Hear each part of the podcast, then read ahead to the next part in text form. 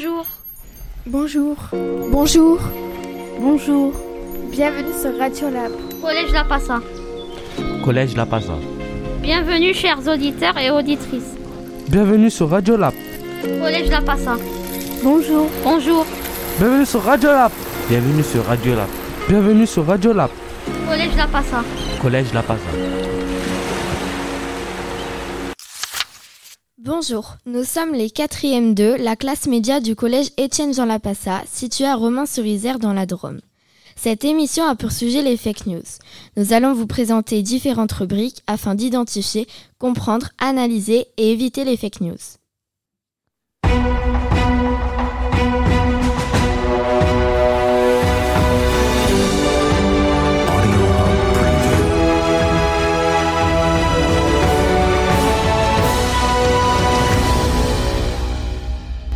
Pour commencer, nous vous proposons un reportage sur qu'est-ce que c'est une fake news, reportage réalisé par Léo, Edwin, Noah et Alec. Bonjour, aujourd'hui nous allons vous présenter notre projet sur C'est quoi une fake news? Dans la vie de tous les jours, une fake news peut être présente à la télé, sur internet, dans les journaux et autres. Et nous allons vous montrer comment les repérer, mais d'abord, c'est quoi une fake news? Une fake news désigne une fausse information bénéficiant le plus souvent d'une large diffusion dans les médias, notamment sur Internet et les réseaux sociaux. Les fake news ne sont parfois que des canulars et parfois des tentatives de désinformation. Nous retrouvons Edwin et Alec pour notre micro-trottoir. Qu'est-ce qu'une fake news? Euh, c'est pour moi c'est une information euh, qui n'a pas été vérifiée, c'est une fausse information qui est diffusée euh, à large, euh, qui est largement diffusée. Une fake news, ben, comme tu viens de le dire, c'est une fausse information, littéralement parlant. Et euh, je pense que l'un des synonymes en français, ça serait euh, la rumeur, ou un bruit qu'on fait courir. Et généralement, les fake news ben, sur les réseaux sociaux, Facebook, euh, Twitter, TikTok, etc. Ou même à la télé, sur les chaînes d'information en continu. C'est pour ça qu'il faut se méfier, ça c'est mon petit message personnel, se méfier, ne pas croire à tout ce que l'on vous dit, mais aller aussi euh, vérifier donc, euh, les sources de l'information. Il y a des sites hein, qui sont spécialement dédiés à la vérification d'informations. Euh, c'est d'ailleurs un travail très très intéressant. Et surtout, il faut aller chercher euh, plusieurs sources et croiser l'information. Parce que malheureusement, après, il y a plein de gens qui croient ce qu'ils entendent. Et bon, ça peut créer des, des drames, hein, les fake news. Voilà ce que j'ai à dire. C'est quoi une fake news? Euh, pour moi, une fake news, c'est une information nouvelle, une information nouvelle qui peut être euh, donc euh, fausse. Eh ben, c'est euh, une information qui est soit erronée euh, complètement, soit qui est déformée à force euh, d'être euh, redite, redite, redite. Alors, une fake news, c'est une information qui est fausse. Et euh, généralement, elle est développée par des gens qui veulent développer un avis contraire et qui, va, et qui veulent produire un effet, euh, je dirais, un peu, comment dire, euh, faire beaucoup de bruit et euh, embêter les gens. Voilà. Voilà pour le micro-trottoir. Nous avons une information de dernière minute à vous donner. Un colosse retrouvé en Libye. Un squelette humain de 3,53 mètres a été retrouvé à Djebel Agdar en Libye par Joseph Pission le 5 novembre 2021. C'était le dernier jour de mon périple montagneux en VTT quand ma roue se coinça entre deux ossements, nous expliqua Joseph Pission. La nouvelle fit le tour du monde, des dizaines d'archéologues partirent à Djebel Agdar, dont Kevin Le Petit, un archéologue et journaliste français, qui déterra le squelette. Il nous fit un rapport détaillé du squelette. Il pèse 37 kg, a un crâne de 6 kg, un fémur de 1m10 et une colonne vertébrale longue de 1m10 aussi. Ceci devrait être la huitième merveille du monde, proclama le président Mohamed El Manfi.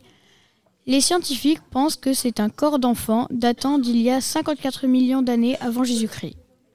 Rédaction Alec Mathieu Bonnet, photographie de l'assistant de Kevin Le Petit, montrant Kevin déterrant le scolos. 6 novembre 2021. Si cette information vous paraît vraie, ça veut dire que vous pouvez facilement vous faire duper car cette information est totalement fausse. Nous sommes là pour vous aider à l'éviter. Premièrement, allez voir sur plusieurs sites d'information si l'information est prouvée au moins trois fois, alors l'information peut être fiable. Deuxièmement, vérifiez qu'il y ait des sources et des données chiffrées. Troisièmement, faites attention aux éléments étranges. Quatrièmement, une infox peut comprendre des paroles rapportées, mais les locuteurs sont souvent faux. Cinquièmement, une infox a souvent une photo qui n'a aucun lien avec le sujet de l'information. Merci de nous avoir écoutés.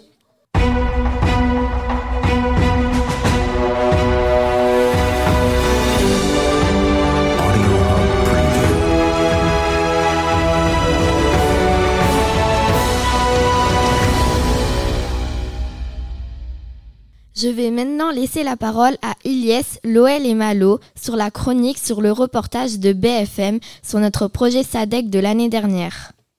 Merci Emma et bonjour chers auditeurs. Nous allons vous parler du projet SADEC qui a eu lieu au Collège La Passa le 12 juin à Romans-sur-Isère et qui est passé dans un reportage sur BFM TV.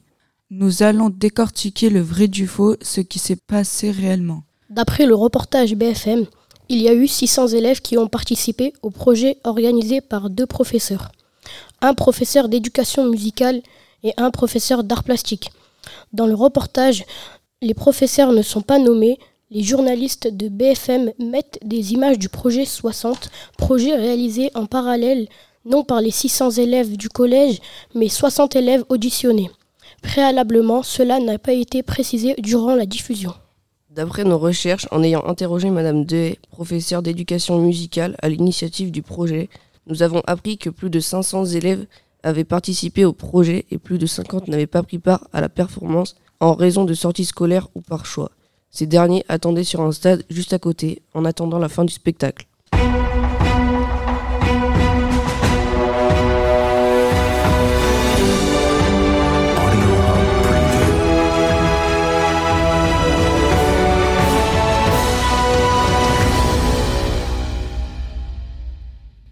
Allons maintenant recevoir un journaliste du Dauphiné. L'entretien sera conduit par Chloé, Beryl et Gina.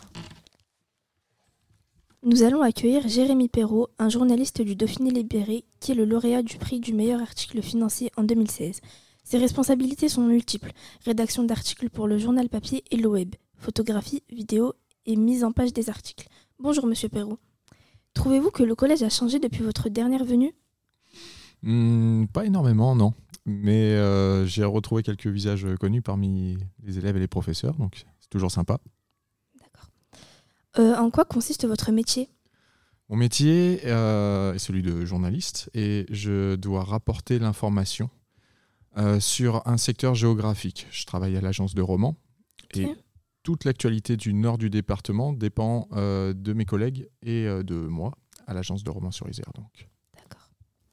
Qu'est-ce qui vous a poussé à devenir journaliste À la base, euh, je voulais travailler dans le sport, être journaliste sportif, pour suivre les matchs de week-end euh, par chez moi vers Saint-Étienne.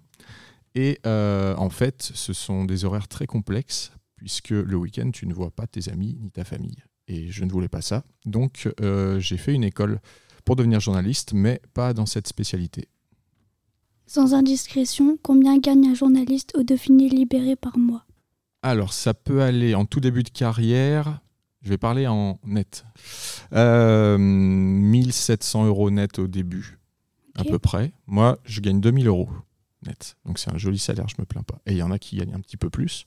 Et dans les autres médias, radio, c'est un petit peu moins. Et en télé, c'est bien plus, mais parce qu'ils vivent à Paris.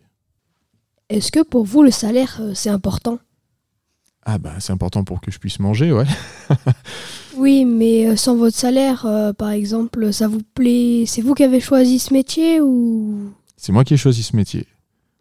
Mais pas par rapport au salaire, si c'est ta, ta question. Je savais pas combien j'allais gagner en fait. Je m'étais pas trop renseigné.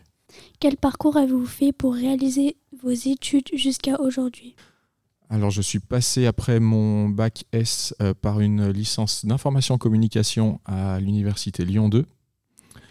Puis euh, j'ai fait des concours pour entrer dans une école euh, reconnue par la profession. Il en existe une quinzaine en France. C'est important d'en faire une euh, de ce classement pour avoir plus de chances d'être pris ensuite dans un des journaux, ou radio ou télé. Et, après ces deux années d'école, je suis devenu professionnel. Quel a été l'article que vous avez préféré écrire et celui avec lequel vous avez eu le plus de difficultés à rédiger? Depuis le tout début Euh, Euh, Le plus de plaisir. Il faut que je réfléchisse un peu. là. Euh, les articles les plus plaisants, c'est ceux où on, on s'éclate en les écrivant, qui fait que quand tu les lis, tu sens que la personne qui l'a relaté a pris du plaisir. Ça se transmet en fait, je trouve. Et je sais pas s'il y en a un que je préfère, mais il y en a un que je m'étais bien amusé euh, récemment. On, on travaille les étés sur des sujets qui sont pas très importants. C'est ce qu'on appelle les sujets mag, c'est-à-dire qui sont pas liés à une actualité chaude. On pourrait les passer en janvier ou en, juillet, ce serait pareil. Et là, je suis allé euh, au petit village de Montchenu. Je ne sais pas si vous connaissez Montchenu. Dans la Drôme des Collines, c'est à 20 minutes d'ici à peu près, 20-25 minutes. Et là-bas, il y a un chêne énorme. Mais le chêne, il est gigantesque. Et il a toute une histoire. Il a, euh, de mémoire, 500 ans, le, le chêne, enfin, il est très très vieux. Et il a vu passer plein de rois de France, d'époque et de personnalités à Montchenu, ce tout petit village. Et l'idée, c'était de faire parler le chêne. On ne fait pas parler un arbre normalement. Je ne suis pas allé lui poser des questions. Mais il existe des figures de style qui permettent euh, ça, si j'ai suffisamment d'informations sur, euh, l'endroit où il se trouve et les gens qui, euh, qui connaissent un peu son histoire. Et ça, c'est super drôle à écrire. Et le plus dur, le plus dur, ce sont les enquêtes. Celui que vous avez cité là pour le prix, ça c'était très très dur parce que c'est des enquêtes économiques euh, qui a besoin de papiers qui sont compliqués à avoir et qu'on a toujours un petit doute. Est-ce qu'on n'a pas fait une bêtise? Est-ce qu'on n'a pas mis quelqu'un en porte-à-faux? Parce que si on se plante, il faut pas oublier qu'il y a des gens derrière qu'on cite qui sont concernés et dont la vie peut être un petit peu chamboulée par ce qu'on écrit. Et euh, il y a une petite trouille quand même quand on sort une enquête. Et euh, celle-ci, elle était, elle était coton. Dans notre introduction, nous avons évoqué votre prix. Et euh, avec quel article avez-vous lu? Ah, donc euh, c'était euh, une entreprise dans la ville de Roanne, dans la Loire, qui avait été reprise. C'est-à-dire que le patron, un patron avait racheté cette boîte et petit à petit, il y avait des licenciements. Et il a fallu comprendre pourquoi et qu'est-ce qu'il a fait économiquement pour provoquer tout ça. Il se trouve que cette personne-là ponctionnait de l'argent de la boîte, mettait cet argent dans une autre entreprise et en fait, c'était sur son compte. Donc, il a euh, enlevé toute capacité à cette entreprise de bien fonctionner par un système légal, mais cet abus a conduit à une irrégularité. Et moi, c'est ce que j'ai montré dans l'article.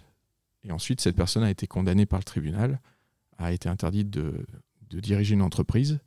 Malheureusement, euh, on n'a pas pu sauver les emplois et cette entreprise a dû fermer. Donc, je suis arrivé un petit peu tard quand même. Cela vous prend combien de temps à peu près à écrire un article Alors ça dépend, ça peut être très rapide. Euh, si je suis témoin d'une information, je peux directement la relater. Euh, ça peut prendre des mois pour une enquête comme celle dont on parlait. Euh, c'est des mois et des mois de travail pour trouver les documents. Donc ça diffère. Et si c'est une affaire entre guillemets urgente, est-ce que l'article il peut sortir des mois après ou dans les semaines à venir? Non, c'est très rare. Si c'est urgent, tu penses à quoi quand tu dis urgent? Bah, Je sais pas, comme euh, un meurtre ou autre. Hmm, Alors bah, là c'est pareil. Les faits divers, c'est particulier. Si c'est un accident de la route, l'accident il s'est produit, il y a eu les pompiers sur place, il y a eu les policiers ou les gendarmes. On a très vite des informations et puis nous par des contacts. Ça, on l'écrit vite. Par contre, euh, un meurtre, là c'est différent. Il y a une enquête euh, des, euh, des gendarmes ou des policiers et euh, c'est quelque chose qui est resté, euh, qui est tenu secret. Nous, on peut en avoir des informations, mais même si on les a, il faut qu'on fasse très attention à ce qu'on écrit, parce que si on vient euh, empêcher les enquêteurs de faire leur travail, ça peut causer souci quand même. Et euh, c'est pas notre vocation. Est-ce que votre métier est plaisant? Ouais. Il est très prenant, parce que c'est 60 heures par semaine à peu près, 55-60 heures? Mais il est très plaisant parce qu'on rencontre plein de gens dans plein de domaines différents, qu'ils soient, qu'ils soient artistes, qu'ils soient politiques, qu'ils soient chefs d'entreprise, qu'ils soient élèves. Et euh, c'est super bien parce que chaque jour est différent et je fais jamais euh, deux fois la même journée. Ça, c'est chouette. Je m'ennuie pas.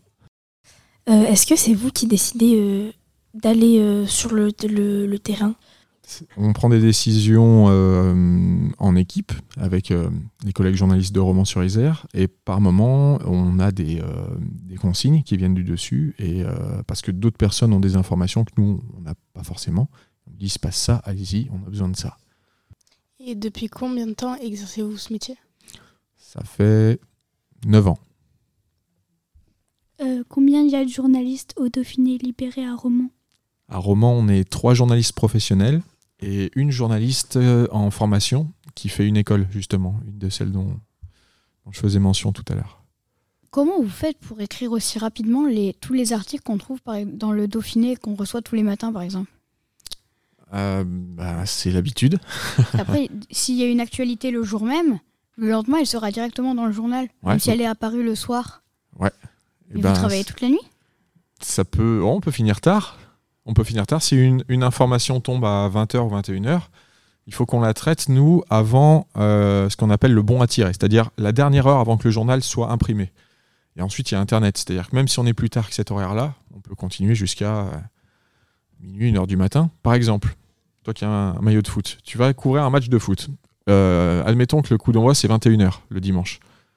La fin du match, ça va être pas loin de 23h, si tu as les arrêts de jeu un peu longs. Ton journal, il imprime à 23h15. Ça veut dire que tu écris pendant le match.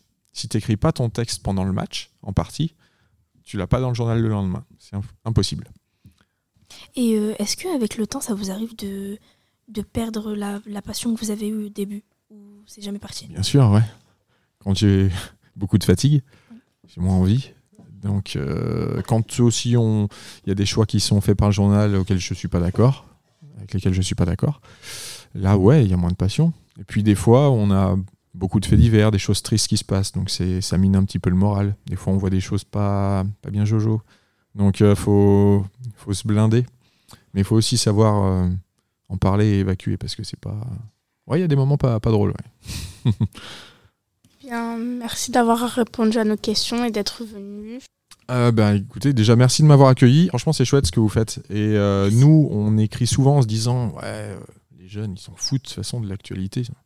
Autre chose à regarder, où ils sont sur les réseaux, où ils s'informent avec les réseaux, ce qui est encore pire. Donc, c'est chouette de voir que des jeunes comme vous s'y intéressent et ils portent une, une petite attention quand même. Donc, on se dit qu'on le fait pas pour rien. Et, puis, oui, vu que je parlais des réseaux, checkez à plusieurs reprises ce que vous y regardez et euh, faites un peu le boulot qu'on fait nous quand on cherche une information.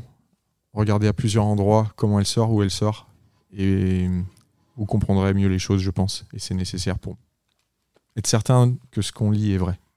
Bah, En tout cas, merci à vous. euh, ça nous a fait plaisir de vous voir et de vous poser ces questions. Merci. Au revoir. Au revoir. Vous pourrez réécouter l'émission sur euh, Radio Lab du collège. Merci à vous de m'avoir accueilli. Merci. Au revoir. Au revoir.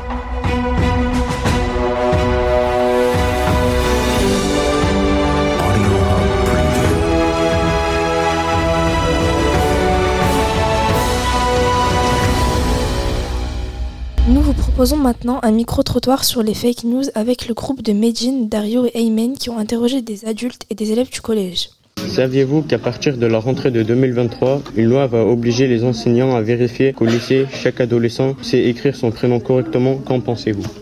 Je pense que elle, elle sert à rien cette loi parce que les, en- les adolescents ils savent écrire son- leur prénom. Moi, j'en pense que franchement, pas potentiellement tous les tous les lycéens seraient capables de écrire son prénom correctement, son nom de famille, tout ça, mais la plus grande majorité euh, risque, enfin, arrive bien bien à l'écrire. Alors c'est intéressant parce que ça veut dire qu'il faut que les élèves euh, maîtrisent l'écriture et l'orthographe. Après, la vérification, elle doit être faite aussi en avance et avant peut-être le lycée. Non, parce qu'en maternelle, on a appris à comment écrire notre prénom. Bah pour moi c'est bizarre car euh, normalement à partir euh, bah, de la maternelle tu sais déjà écrire ton prénom et bah ça peut être bien à partir euh, bah, des mais pas à partir du lycée. La plupart des personnes qui ont été questionnées y ont cru. Conclusion, les gens croient pratiquement tout ce que les journalistes disent. Dans ce reportage, nous avons voulu montrer que certaines personnes ont cru à notre fake news. La plupart des personnes qui ont été questionnées y ont cru. Conclusion, les gens croient pratiquement tout ce que les journalistes disent. Merci Dario. Nous passons maintenant au reportage d'une vraie information réalisée par Valentine, Marina, Alia et Emma. Bonjour, nous sommes le 1er décembre 2022 à Romans-sur-Isère au collège Étienne Jean Lapassa. Aujourd'hui, notre reportage porte sur ce qu'est une bonne information. Nous avons interviewé Monsieur Perrard, professeur de SECPA, Madame Naudin, CPE du collège, Céline, agent d'accueil du collège, et nous leur tous posé la même question. Pour vous, qu'est-ce qu'une bonne information Comment vous informez-vous? Pour commencer, nous allons vous donner la définition d'une bonne information. Une bonne information, c'est tout simplement une information fiable, en quoi on peut avoir toute confiance, réelle, compréhensible, qui peut être comprise, vérifiée et sourcée. L'origine de l'information est connue. Pour la suite du reportage, je vous laisse avec nos journalistes sur le micro-trottoir. Nous sommes aujourd'hui avec Monsieur Perrard. Nous avons une question à vous poser. Pour vous, qu'est-ce qu'une bonne information? C'est une information qui a été vérifiée. D'accord. À sa source, par la source. Comment vous informez-vous? Essentiellement à la radio. Utilisez-vous que cela? Non, aussi Internet. Au revoir. Merci. Nous sommes aujourd'hui avec la CPE du collège Étienne Jean Lapassa, Madame Naudin. Nous avons une question à vous poser. Pour vous, qu'est-ce qu'une bonne information? Alors, je pense que tu parles d'une information fiable. Alors, pour moi, une information fiable, c'est une information dont on peut vérifier les sources essentiellement euh, pour être sûr que ce ne soit pas une fake news ou des choses comme ça. Écoutez-vous la radio? Oui. Quelle chaîne? Euh, J'écoute euh, France Info. Lisez-vous que cela? Non, je regarde aussi la presse écrite. Merci, au revoir. Nous sommes avec la secrétaire du collège La Passa. Nous avons une question à vous poser. Pour vous, qu'est-ce qu'une bonne information? Une bonne information, c'est c'est un message qui passe bien, qui est clair, bien entendu et juste. Pas de fake news, par exemple. Comment vous informez-vous? Sur le net. Vous avez d'autres moyens? Oui, la communication euh, avec les autres. Et c'est la fin de ce reportage. Merci de nous avoir suivis et au revoir. C'est un reportage réalisé par Marina Leborn, Bouzine Balia, Chara Emma et Verdé Valentine pour Radio Lap. Et pour finir, nous avons la chronique du journal de Béziers réalisée par Clémence, Lindsay, Hamza et Yurdagul.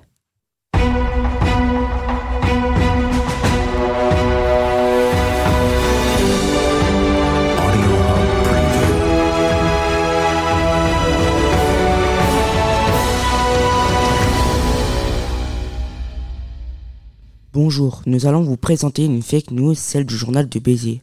Cette information a été publiée le 15 septembre 2015 à la une du journal de Béziers à la demande du maire Robert Ménard.